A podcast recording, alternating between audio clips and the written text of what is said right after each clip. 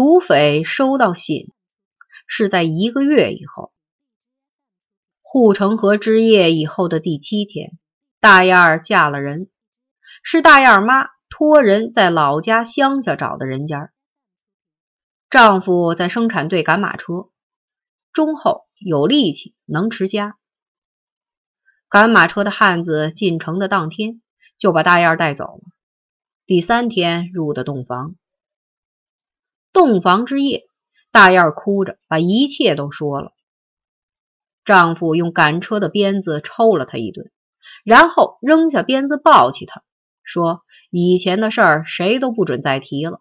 我娶媳妇，你家汉，都为的是过日子。”两个人又哭又笑的热闹了一夜，从此就你恩我爱的，天天都像新婚初恋。丈夫的表弟。在县办煤窑当工人，大燕儿把小燕儿介绍给了他。我这个干妹子不像我，人家到现在也是个黄花大闺女儿。不过你们俩要是看着都合适，就先把她接来，过个一年半载的再圆房。她还小。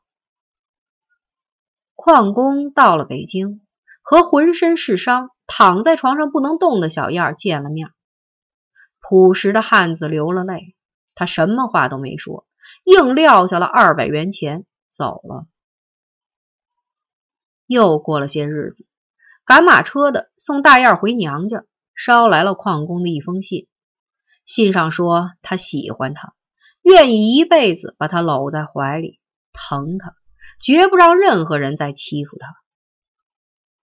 小燕哭了，泪人似的。小燕临走的时候。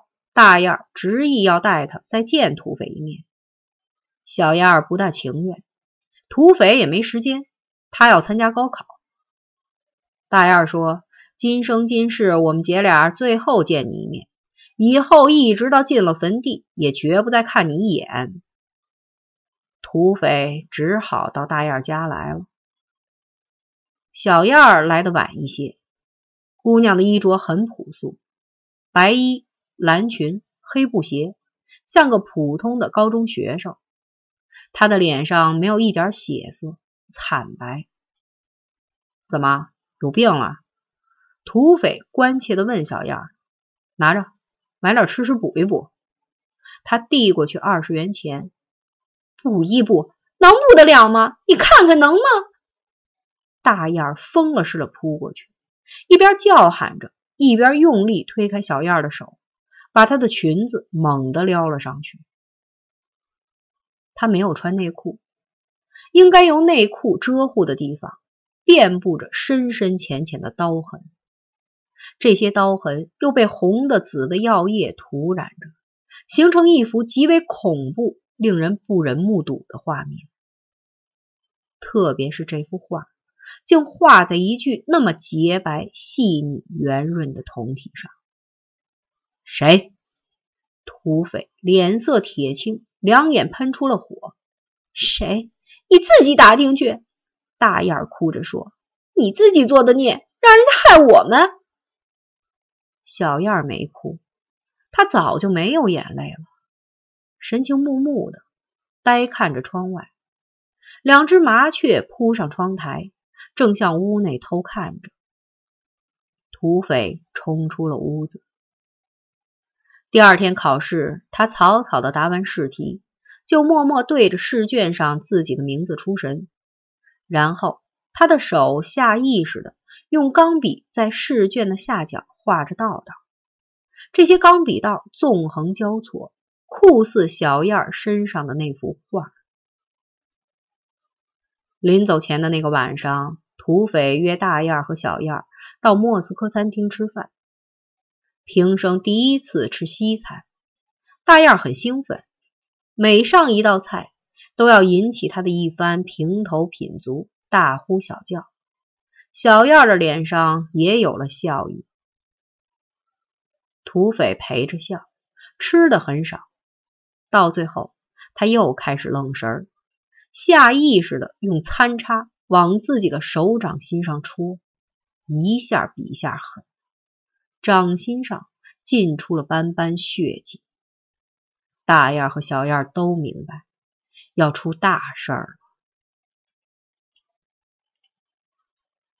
送走小燕以后，土匪单枪匹马的闯进了南城。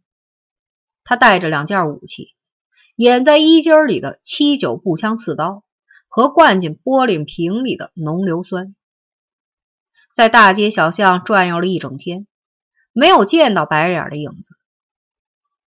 傍晚，土匪跨进白脸家的门口，白脸的母亲和妹妹在家。老太太慈眉善目的，她看着来人那疲惫忧郁的面容，关切的问：“你找他有急事儿？你是不是他的同学？吃过饭了吗？”“我吃过饭了，我不是他的同学，甚至和他不相识，但是我仍然有重要的事要找他解决。”“他抢了你的钱，欠了你什么东西？要不他欺负你了？”有什么事儿你可以对我说，我去找派出所。是的，他欠我很多东西，我也欠了他的东西。我要找到他，互相清了这笔债。他离开家已经五十八天了，公安局也在找他。你要是见到他，就劝他回家来吧，要不早晚得死在外头。唉，上一次差点就死了。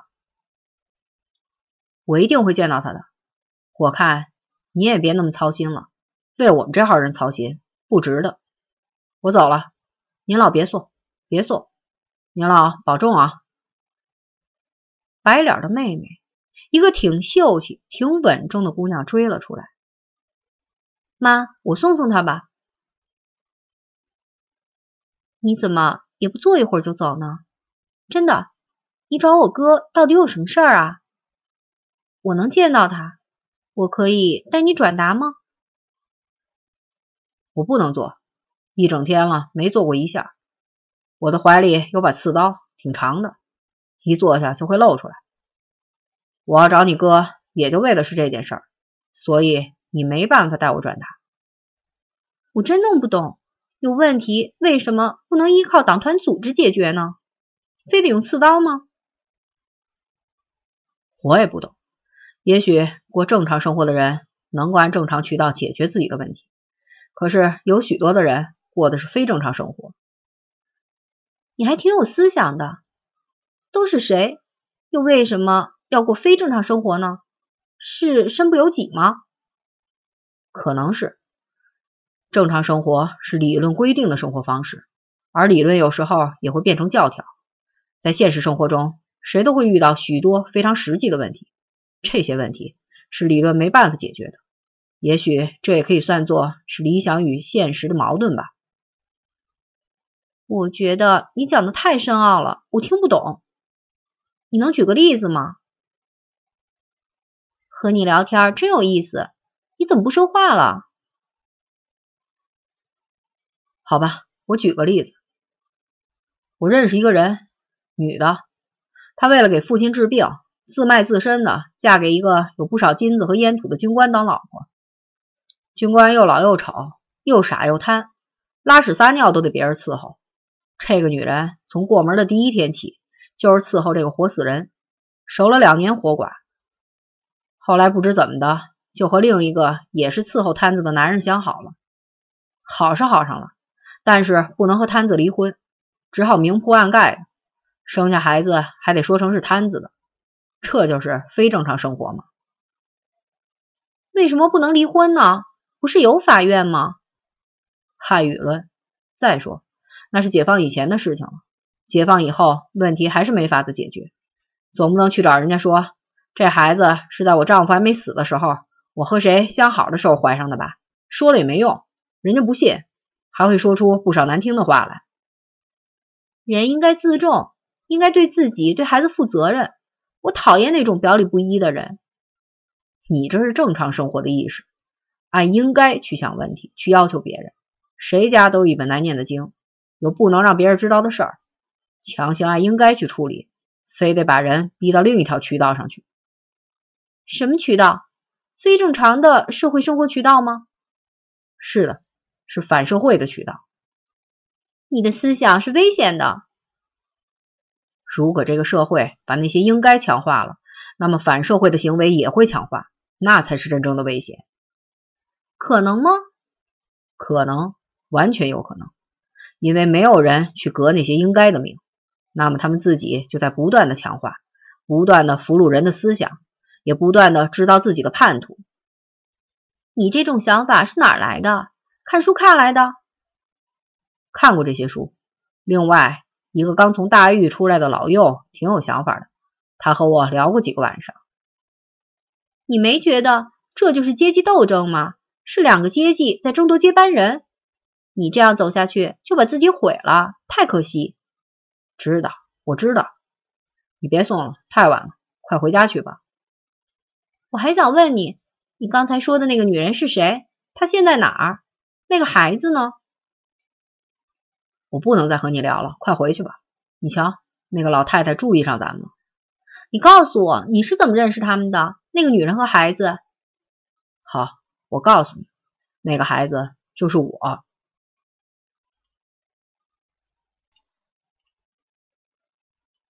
白脸病了，伤口化了脓，小腹深处常常有一阵阵针扎般的疼痛。午后的低烧也使他感到气喘体虚，四肢无力。小六子到医院去找药。谁病了？他为什么不自己来？他是怎么受的伤？你告诉他，让他自己来。大夫狐疑的目光透过近视镜片。直往小六子的眼睛深处扫描，六子慌了，答应让病人自己来。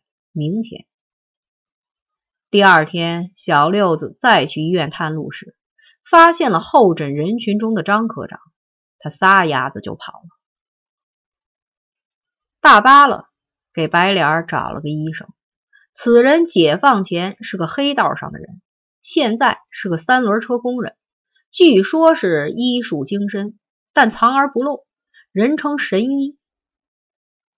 神医收下了大巴了奉上的二十元钱和四瓶衡水老白干，开出了药，半个指甲盖大小的一块烟土膏子，嘱咐说疼的实在熬不住的时候就吞吃一点。年轻人火力壮，阳气盛，伤口慢慢的就会自己长好。白脸却知道。自己的日子不多了。一天夜深人静的时候，他哭了。他对守在身边的小六子说：“最后，自己还有两件事要办。一件事杀了土匪复仇；第二件事，真正的玩一个女人。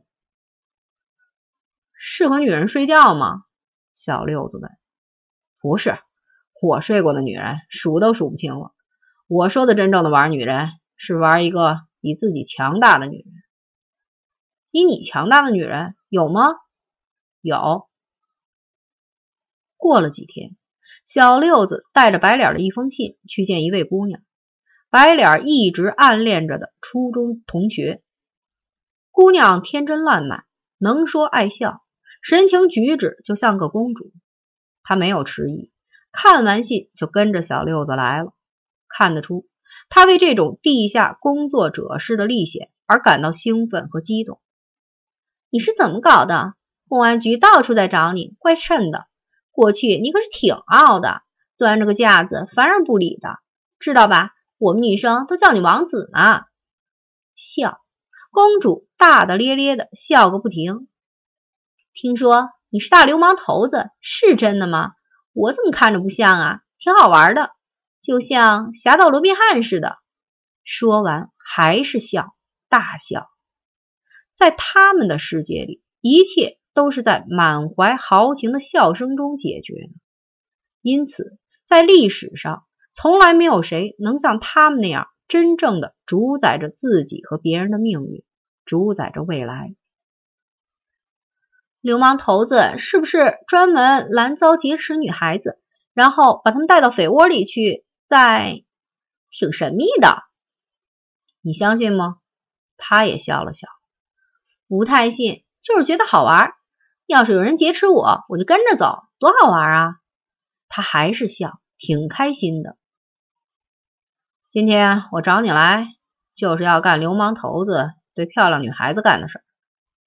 白脸还在笑，但眼睛里已经没有笑意，阴沉沉的。公主怔住了。上初中时，咱们俩挺要好的。别人说我是癞蛤蟆想吃天鹅肉，其实想吃天鹅肉是人的天性，只不过有的人能吃上，有的人只能做梦想想罢了。我就属于那种只配做梦去想，而不能真正吃到嘴里的人。对此，我是至死也不甘心的。其实你挺聪明的，学习也是拔尖的，将来肯定有前途。为什么要当流氓呢？公主有些着慌，但并不害怕。他们怕过什么呢？前途？入不了团，当不上三好生，升不了好学校，这就是前途。再说，不当流氓，我就永远也吃不到天鹅肉。白脸饿狼般的扑向天鹅，伸出了手。